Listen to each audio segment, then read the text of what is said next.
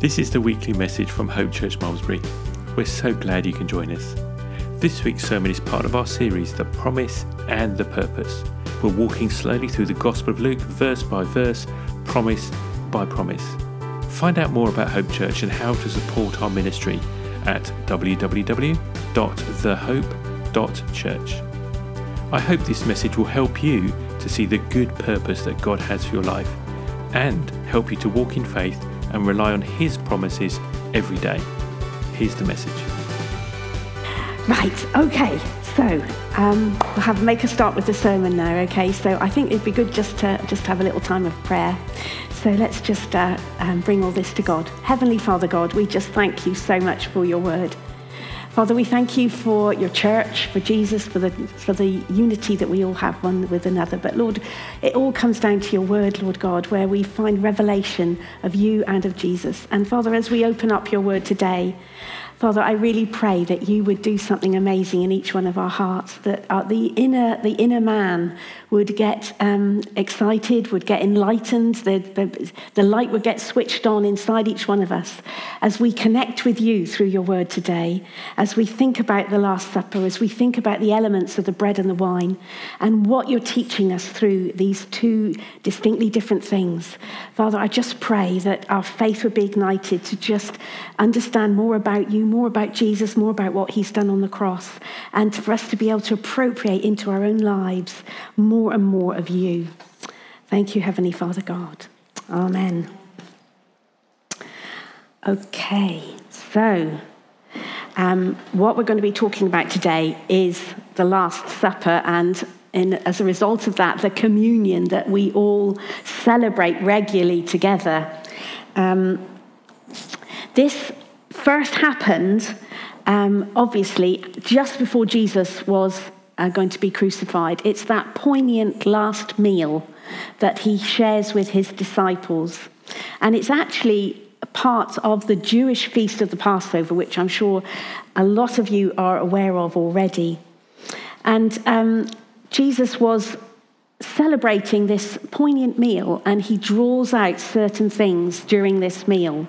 So let's just read together um, a passage from Matthew that puts the context of this sermon. As they were eating the Passover meal, Jesus took bread, blessed it, and broke it, and gave it to his disciples and said, Take, eat, this is my body. Then he took the cup and gave thanks, and gave it to them, saying, Drink from it, all of you, for this is my blood of the new covenant, which is shed for many for the remission of sins. Now, as I said, this is part of the Jewish feast of Passover, and it was instigated by God for the Jews to remember that time when they were taken from slavery in Egypt and were removed miraculously with all of those um, things we read in Exodus the plagues, and then the Red Sea parting, and all of the Jewish army being destroyed. This amazing deliverance that the Jewish nation experienced, God did not want them to forget, and He instigated this special meal once a year, um, the Passover meal. And Jesus is moving on the back of this meal to draw out something that is um, even deeper for um, us as Christians today. During the meal, um, they, would, they used different things throughout the meal. God gave them different things to do to remind them of what had happened in Egypt. For instance, they ate parsley, um, but they dipped it in salt water to remind them before they ate it. They dipped it in salt water so it, it didn't taste like parsley, it tasted um, you know, salty and not so pleasant. And it reminded them of the tears that they'd shed in Egypt. And they also, another part of the meal was they ate bitter herbs. Um, I think it was grated horseradish. And you didn't need much of the grated horseradish to get into your mouth before, again, you were, your eyes were smarting.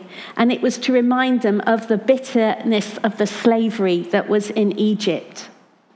And you know, in the Old Testament, we read about these feasts and um, um, things that sacrificial things that were done in the Jewish nation. And they are obviously really important for the Jewish nation and for the Jewish religion and we're not belittling that. But the Bible also says in the New Testament that often these feasts were shadows about Jesus. A lot of them have entwined in them like a thread something that is about the Lord Jesus and his work on the cross for us and that's what we're going to look at today. We're going to look at some of these shadows that came out of this Passover meal. Now, Jesus didn't highlight the parsley and he didn't highlight the horseradish, but he did highlight two elements of this meal. He highlighted the bread and the wine. And in Luke's account of this meal, this event, he said, Do this in remembrance of me. So, this is something like the Jews have kept this Seder meal, this Passover meal, all down the centuries. Jesus is calling us today as his church to continue this, to continue this remembrance of him by celebrating the, the, our covenant meal, the, the, the bread and the wine, which we're going to do later today. And I know we all do this already, but I think we're going to see today there's incredible significance in these two elements. The New Testament church were obedient. They did exactly what Jesus said. And it says in Acts 2 that they were meeting daily in the temple, picking up on what Tracy was saying to us that iron was sharpening iron every day in the temple. They were going from house to house, breaking bread with gladness and singleness of heart. So it was the sort of thing where it was far more informal than what we have today. We formalized everything, haven't we, into our religious systems. But you know, this meal that I'm encouraging us all to partake of today should be almost part of our daily living, part of your meal the, in the evening. Just break bread. And, you know, it doesn't have to be wine, it can be water. It's just commemorating what Jesus has done. So I'd like to start, first of all, with the wine and the significance of the wine. Reminding us here, then he took the cup and he gave thanks and he gave it to them, saying, Drink from it, all of you. So, this is something that Jesus says for us to all do. All right? If you believe in him, if you're part of his family, this is something he wants you to actively engage in. You can't drink by accident, can you? You have to pick the glass up, you have to swallow, you have to engage with it. And Jesus is encouraging us to actively engage with this cup and what it represents. He says he goes on to say this is the blood of the new covenant which is shed for many for the remission of sins. You know as remembering again the context of this in which jesus said it he was saying it in the middle of the passover. I mean the jews were very much aware of the old covenant of the mosaic covenant and all of the conditions that that put upon them. And jesus is saying today that he's instigating a new covenant and Hebrews talks about it being a better covenant, made on better promises. Um, and the amazing thing about this covenant is what we're going to see is it doesn't just cover sin, but it actually removes it completely. And I'm going to be developing that in a little bit more. It says it's for the remission of sins. Um, the old covenant just covered sins, but Jesus completely removes them. Let's look at that in a little bit more detail now. Uh, going back to something that we hardly ever look at, actually. I don't think I've ever heard a sermon on this. so um, I hope you um, get something out of it, because I certainly did. And it's going back to Leviticus 16, okay? So if you've got a Bible, you can open it up. Um, and it's about these two um, goats. I don't know if you've ever read it. It's about the sin goat and the scapegoat. Yeah? And it's, it, this event happened just once a year. It was at the Day of Atonement. And it was this time when the Jewish nation had a day of prayer and fasting and quietness before God, a very somber day, because it was the day in which their sins were covered for that year. So, can you imagine it? Can you imagine doing all the things wrong in that year and having this sense of guilt building up as the year goes on? Perhaps you'd lied, perhaps you'd stolen something, perhaps you'd done a, a, a naughty trade with someone and you'd stolen effectively from them by doing dishonest trade. And all these things had built up in your conscience, and this was your day. Day. this was the day where the high priest was going to go in and all of that was going to get covered for another year. It was like the page turned, fresh start. Okay, and the way it happened was there were these two goats. And I've got to, uh, got to read a little bit, okay, because it's quite a long passage. Um, but the significance is, and I want you to bear in mind, is that both the goats represent what Jesus did for us. It isn't one goat or the other goat, it's both of them. It's two aspects of the work of Christ. So it says here Aaron must take from the community of Israel two male goats for a sin offering and present them to the Lord at the entrance of the tabernacle. He is to cast sacred lots to determine which goat will be reserved as an offering to the Lord and which will carry the sins of the people into the wilderness. A crimson thread is tied round the neck of the goat for the sin offering and another crimson thread around the horns of the scapegoat. Aaron slaughters the first goat as a sin offering for the people and carries its blood behind that inner curtain. Now, if you're aware of the structure of the tabernacle, there was the main room, and then there was a curtain, and behind the curtain is the Holy of Holies the really intimate place with God, which we can now go to. This was just a picture of our relationship with God. No one could go in there. Aaron could only go in once a year, Aaron only once a year, and then he had to do special things, um, you know, put blood on the altar and, and sprinkle blood around, which I haven't gone into. But it was a place where God literally communed with his people. He literally came down in a cloud above the Ark of the Covenant and the, and the mercy seat, which was on the top there. So Aaron is going in. He's first done some cleansing, which I haven't gone into, as I said. And he carries the blood of this goat behind that inner curtain and he sprinkles it over this gold plate, the mercy seat. And through this process, he makes atonement.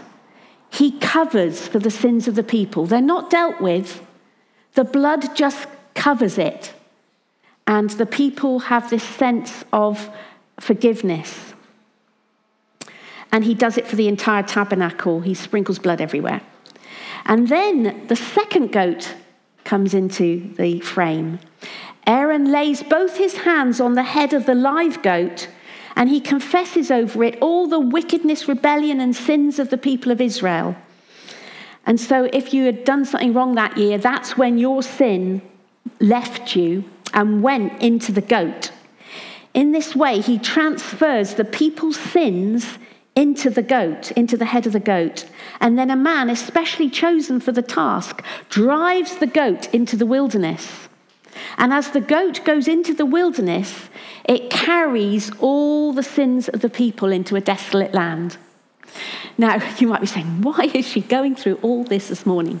Good question. But these two goats are a wonderful picture of what Jesus has done on the cross and embody the sense of what's happened in the cup, the wine, that part of the, the um, communion meal. You see, Hebrews 9:22 tells us that without blood being shed, there is no forgiveness for sins. You know, we sang today about holy, holy, holy. And, you know, we like to minimalize this, but God is incredibly holy. He is the holiest thing in the whole of the universe, the holiest person in the whole of the universe. There is no sin in him. There, it, it says there's no shadow of turning in him. He is pure light. He never has a wrong motive, he never does a selfish thing. We, we have the most the, the, the sense of intrinsic goodness is our God. It's a difficult thing to take on board, isn't it? Because, you know, we're so aware of, you know, every, even the, the nicest person we know, you know, we're all flawed.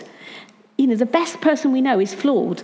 And yet we're talking about Jesus, who is God as well, and God the Father and the Holy Ghost as being beyond anything that we can compare them to.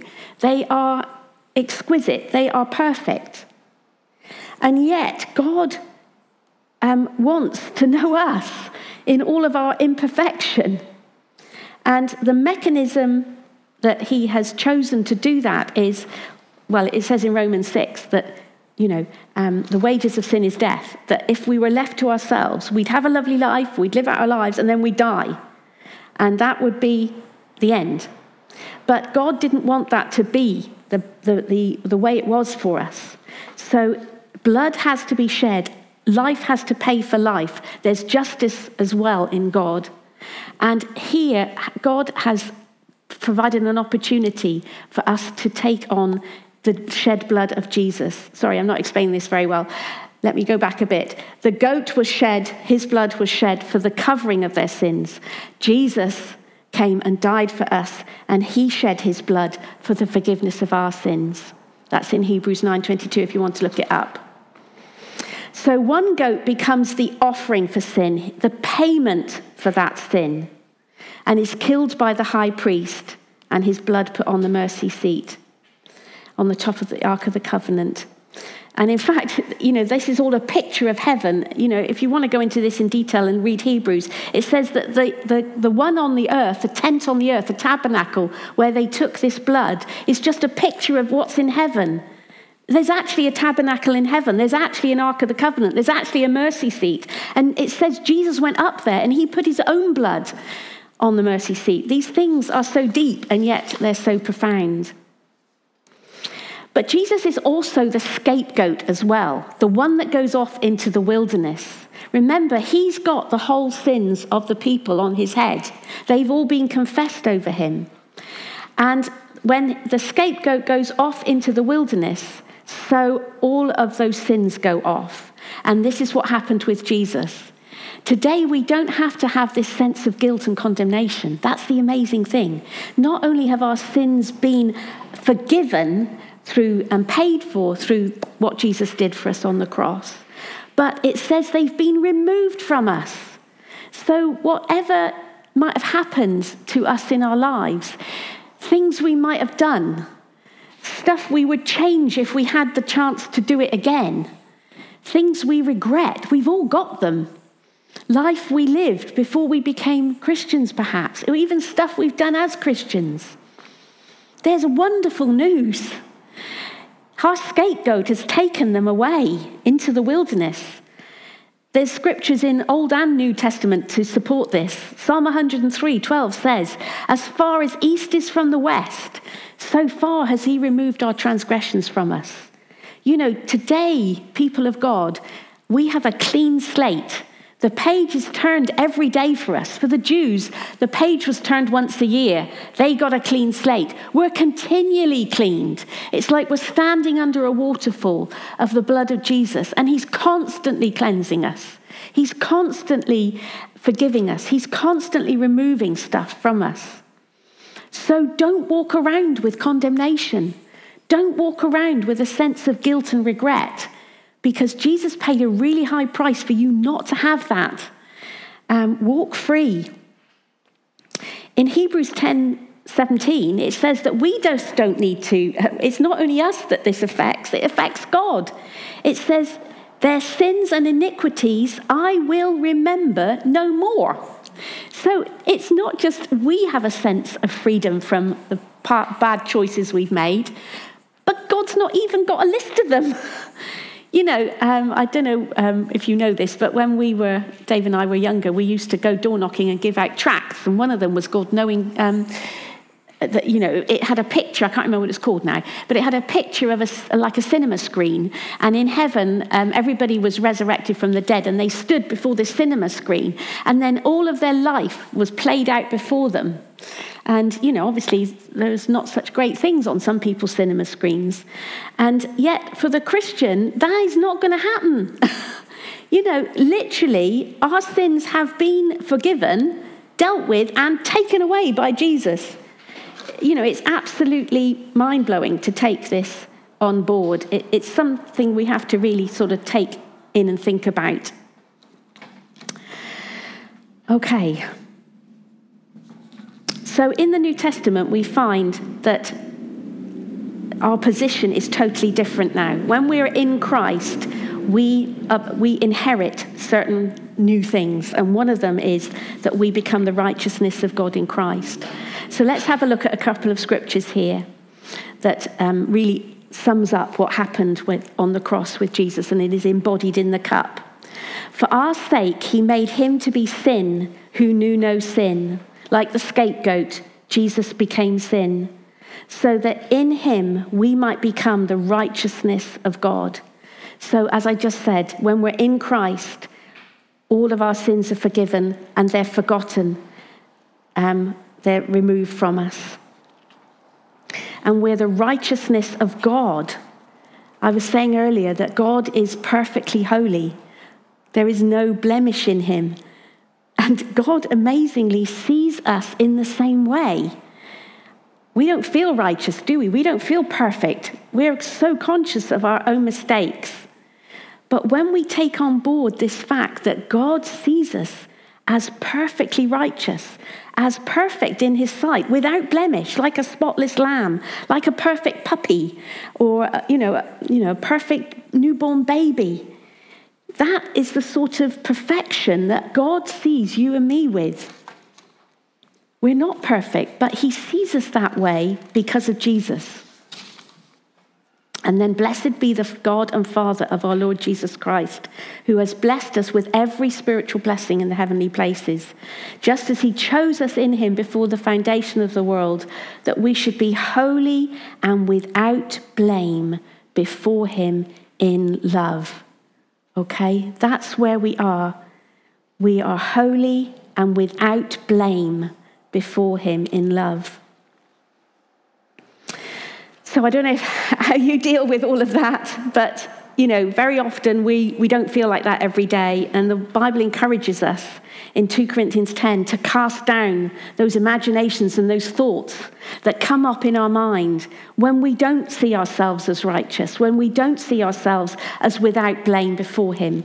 I'm not advocating that we go out and sin because we've got this grace that God will always forgive us and it'll all be okay. That's not what I'm saying at all um, you know, we're encouraged, as I said in that first um, passage in 1 John, that we all try and live a holy life now. But, you know, we need to weed out of our thought life those negative, drawing down thoughts that we're no good, that we're rubbish, or, you know, that, you know, God can't use us, that we're unclean, or, you know, you know the sort of stuff that you get in your head. Well, that's not what it's about. That's not true. Because of what Jesus has done, you are a new creature. Old things have passed away, all things have become new. I'm a new creation. And that's what we need to renew our minds to that Jesus has done an amazing work on the cross. Our sins are forgiven and our sins are removed. Okay, so number two, the bread. So when Jesus picked up the bread during that Passover meal, he probably prayed the traditional blessing, which is Blessed be you, Lord our God, King of the world, who brings bread out of the earth. And what Jesus did at the own, his own Passover feast with his disciples is he took the bread, blessed it with that blessing probably, and broke it and gave it to his disciples and said, Take, eat, this is my body. Now, you know, the, the blessing that he would have said um, that God brings bread out of the earth is actually quite interesting, isn't it? Because Jesus is the bread of life. God brought him into our earth through that virgin birth. He is the living bread that came down from heaven. And Jesus is identifying himself. In fact, he's identifying particularly his body with the bread. And his body was broken. Again, this isn't passive. He says, Take and eat. And this word take is lambano in the Greek, and it, it means to take with um, intent. It means to hold on to, it means to engage with, to understand the significance of something. And today I want to um, unpack for you the significance of the bread. You see, why was Jesus scourged? Why was his body beaten? Why was he tormented? Why did he have to go through that anguish in the Garden of Gethsemane? There isn't a precedent in the Old Testament sacrifices for this. The goat wasn't tormented, the goat wasn't tortured, the goat was just simply killed and the blood put on the mercy seat. No, with Jesus, there was an additional dimension going on here because we know he went through incredible suffering for us. He, was, he first of all had the anguish in the garden where he shed blood. He then was ridiculed by all of the, um, the guards in the, um, the high priests and the Herod's palace and in the Roman um, arena. And they mocked him. They put a crown of thorns on his head. They gave him a reed and, you know, put a robe on him and mocked him as king of the Jews. He was lashed with the, um, the whip, which has these um, stones and thorns embedded in it. Um, the 40 lashes. In fact, his, his back was so broken open, there weren't stripes down his back, it was one stripe. It was all open and bleeding flesh. And then, of course, he went to the cross, the most gruesome of deaths. He wasn't just killed, he was killed and his body was mutilated. In fact, it says in Isaiah 52 that, in verse 14, that people were astonished when they looked at him. They were astonished. His appearance was so marred, he didn't even look human anymore. His form didn't look like someone who was part of mankind. Okay, so I want to just go into now why that happened, okay? And the understanding why that happened to Jesus and why God allowed that to happen is really quite profound. And it's something that I came across about 40 years ago, actually. My Christianity had been along a tram line at that point, and then God opened all of this up to me, and it, it literally changed the way I saw God and also the way I, you know, just sort of, you know, interacted with Him and, and, and the way I received from Him. Okay, now I haven't got time today. You probably noticed this sermon's going on quite a bit, but you really need to go home this afternoon, if you would, for me, and read Isaiah 53, verses 1 to 12, the whole of that chapter. Would you do that this afternoon? Get yourself a cup of tea, go and find somewhere quiet, and just read Isaiah 53, because that, that's the whole explanation of the cross. Um, but I'm just picking out two verses today because it links to the bread and what the bread means, the body what is it about Jesus' body? Why was he tortured like this? And it's verses 4 and 5. Surely he has borne our griefs and carried our sorrows, yet we esteemed him stricken, smitten of God, and afflicted. But he was pierced for our transgressions, he was crushed for our iniquities. The chastisement for our peace was upon him, and with his wounds or stripes we are healed. Now that's the New King James, and there's various translations, but what I'm going to do today is I'm going to put in um, the meaning of all those words. So, first of all, verse 4. Surely he's borne our griefs, carried our sorrows. Well, the actual Hebrew means, and remember this, Jesus is bruised, afflicted, and tormented. Truly, he has lifted and carried away our disease, sickness, maladies, and borne on our behalf as a heavy load our anguish, affliction, and pain. So, this is the goat couldn't do that, but Jesus could. There's a dimension to his suffering that is not often talked about. It says here that he takes away our disease, our sickness, our maladies. He bears up and carries as a heavy load anguish, things that have troubled us, tra- traumas in our lives that have happened to us, affliction and pain. Yet we esteemed him stricken, smitten by God, and afflicted. When people looked at it, they thought that, you know, God was punishing him basically for his blasphemy because he said he was God. And the Jewish religion, the Old Covenant, the Mosaic Covenant, said that God did things, and he did. He made people sick when they were sinning. Um, things happened to people, there was a consequence. But the new covenant is a better covenant. And God doesn't deal with us like that anymore. In fact, He's dealing with it now on the cross. He's putting all that punishment on Jesus that we should have had.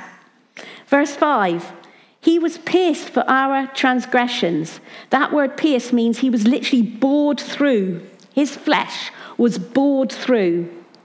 And our transgressions is our rebellion and our sin. So Jesus is literally, his skin was pierced for our rebellion and sin. He was crushed. That word means he was beaten to pieces, beaten to a pulp, one, um, one um, explanation said. For our evils, perversities, and faults. This is what Jesus went through for us. And the chastisement for our peace was upon him, and with his stripes we are healed. And that word peace there means health, welfare, prosperity, even, happiness. Those were the things that Jesus has bought for you through the chastisement that he went through, the discipline, the punishment that he went through. And by his stripes, the weals, the black and blue wounds, we are healed. Now, I, you know, I believe that God allowed Jesus to be brutalized like this so that we who still live in this world with our normal mortal bodies, we haven't got our glorified bodies yet, we need an extra tool to overcome the effects of Adam's sin. You see, when Adam sinned, the law of sin and death came into action. We're all, we were all in that. It talks about it in Hebrews, uh, Romans 8, if you want to read about it. Uh, the, the whole of our planet, it's like it, there was a, a paradigm shift. And everything fell. All the nasty things came in. You know, the, the, no one, no animals scavenged and murdered another animal. There wasn't any sickness, there wasn't any disease in the Garden of Eden, there wasn't any death. It was God's paradise of perfection. But when Adam sinned and disobeyed God, then it actually says Satan became the God of this world, and he is the thief that comes to steal, kill, and destroy. And sin distorted God's creation, distorted the perfection. And we were all born into that, that place the law of sin and death. You sin and you die. But when Jesus came, and if you read in Romans 8, it says that he instigated a new law, the law of the Spirit of life in Christ Jesus. God is here to give us life. And so on the cross, God allowed Jesus to go through this suffering to impart life to his, his people. No more do we need the Mosaic covenant of you sin and you're punished.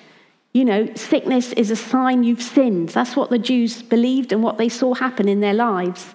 You know, when the, Jesus said to the, I think it was, he said to one of the people who had leprosy, go and sin no more. You know, that their sin, that what they were going through was a consequence of their sin. But God broke that cycle here, and Jesus took all of that. He took all of our, the punishment for all of our sins and the consequences for our sins in his body. And so now we can go to God not arrogantly, not presumptuously, but just with faith that He wants us well. Obviously, He uses many ways to do that. We have our wonderful medical profession now, doctors that help us get well, stay well, and we can help the process by not being stupid with our bodies. But God wants us well. And God still does miraculous things. I've seen people healed. We've had the testimony in the prayer meeting this morning of someone whose daughter was about to die. She had three terminal illnesses, including cancer, and that girl did not die because the mother had faith and God intervened. You know, I've seen people's legs grow, backs healed, all sorts of amazing things happen. Someone healed a multiple um, uh, uh, arthritis thing. Uh, you know, God does it miraculously sometimes, sometimes He does it through uh, more slow processes, but God is in the business of healing people. and by His stripes, we have been healed. And I just want to say that as we partake of the wine and the bread, we need to discern that these two do different things. The wine is about our righteousness. It's about the sin being removed. It's about the scapegoat going off, taking our sin away. And the bread is about his body, it's about his broken body. And that is for our healing and our restoration. You know, some people, some denominations do not agree with me at all. and I'm sure you know that. But they say it's purely spiritual. Isaiah 53 is purely spiritual. The healing is spiritual. But I just don't think that that can be supported by the New Testament. If you look at Matthew 8 17, he actually, Matthew refers to Isaiah 53, this exact scripture, and he says that when evening had come, they brought to him many who were demon possessed. He cast out the spirits with a word. He healed all that were sick, that it might be fulfilled, which was spoken by Isaiah the prophet, saying, He himself took our infirmities and bore our sicknesses. So Matthew reinterprets Isaiah 53 and he replaces the griefs and sorrows with infirmities and sicknesses. This is about physical healing, folks. Jesus showed us that when he walked on the planet, healing people for three years. And in Acts 10:38, further evidence, Jesus, God anointed Jesus of Nazareth with the Holy Ghost with power, who went about doing good, healing all who were oppressed of the devil. And as I've already mentioned, the law of the Spirit of life in Christ Jesus has made us free from the law of sin and death. Romans 8 2. We're now in the law of the Spirit of life. And in verse 11 of Romans 8, it says, The Holy Ghost quickens, makes alive our mortal bodies. You know, when you're born again, the Holy Ghost lives in you, and that resurrection life comes up in you when you come up against sickness. We all do at times. We live in a fallen world, but we can use our faith to draw out the resurrection life from within us. And then in James 5, it says, Is anyone sick? Don't stay sick. Call for the elders. They'll pray over you, anoint you with oil, and the prayer of faith shall save the sick and raise him up. And we're as a church commanded to go out and lay hands on the sick and expect them to recover. So, to conclude, I would just like to say let us raise our faith, our expectation for healing in all its forms emotional healing, physical healing, healing from trauma, as well as physical healing. And, you know, when we, we, tr- we take it on trust, don't we, that our sins are forgiven, because we can't see them being forgiven, but because it says in the Bible our sins are forgiven, we just believe it and just live in that truth. But when it says, by his stripes you have been healed, because our arm still hurts, we don't really, we think that can't be true, okay?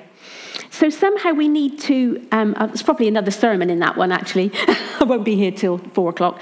Um, we, we have to somehow join those two together, and as I say, that's another sermon. But just quickly in my own in my own life, I found that I just need to speak the word over things. If, I'm, if I see something's out of kilter, I speak the word over it. Obviously, you go to the doctor and you can sort things out that way. But see God's wisdom, but God's word is powerful. Speak his word over it. Okay, so what we're going to do now is we're going to actually break bread together. And um, we're going to break, so if you'd like to get your little communion um, cups ready. And I'd like us to do it together and take some time over it. So I don't mean like 15 minutes, but let's just not just gobble it down, okay? Let's just spend a minute or so with each element. I know this has been a difficult sermon, and um, perhaps it's introduced some ideas which you know you haven't really processed yet. So I understand all that, but I just want you to think about this piece of bread you've got in your hand um, and remember that Jesus broke this bread in the Passover meal. And he did that deliberately.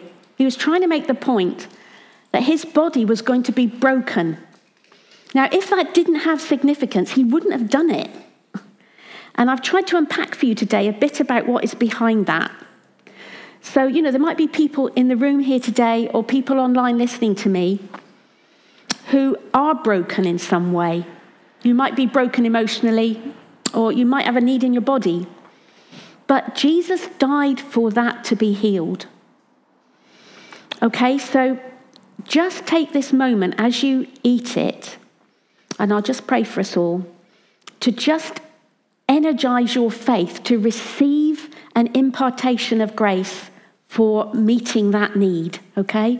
God's with us here today, and He's with you at home. He's there on your sofa with you.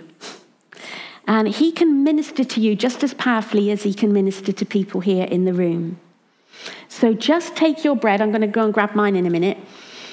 And, and, and just as you break it, think of His body being broken for you. And just say, you know, a little simple prayer in your heart and mind of the area that you want Him to meet your need in. We're going to have prayer ministers over here by the windows at the end of the service. So if you'd like someone to just pray with you and agree with you, then, you know, just quietly over there in, in privacy, you can talk to someone and they'll be praying with you. Let's just pray. Father God, I thank you so much for your word. Father, we thank you for Jesus. And as we've rehearsed today, the trauma and the horror of his death, Lord God, Father, we don't want that to go wasted because we don't understand what it was about. Lord, forgive us if we've not appropriated all that you have given for us. Help us today to see afresh that Jesus' body was broken for our healing in the broadest sense of that term. Father, move today through your elements of your Holy Communion. Move today through the bread as people eat and as they drink, Lord God. Just your, I pray your Holy Ghost would just drop onto each soul in the sound of my voice and meet every need, Lord. My faith is for every need to be met, Lord God, in a supernatural way or a natural way, however you want to do it, Father God. But I'm praying for every need to be met in Jesus' name and for his honor and glory. Amen. Let's eat together.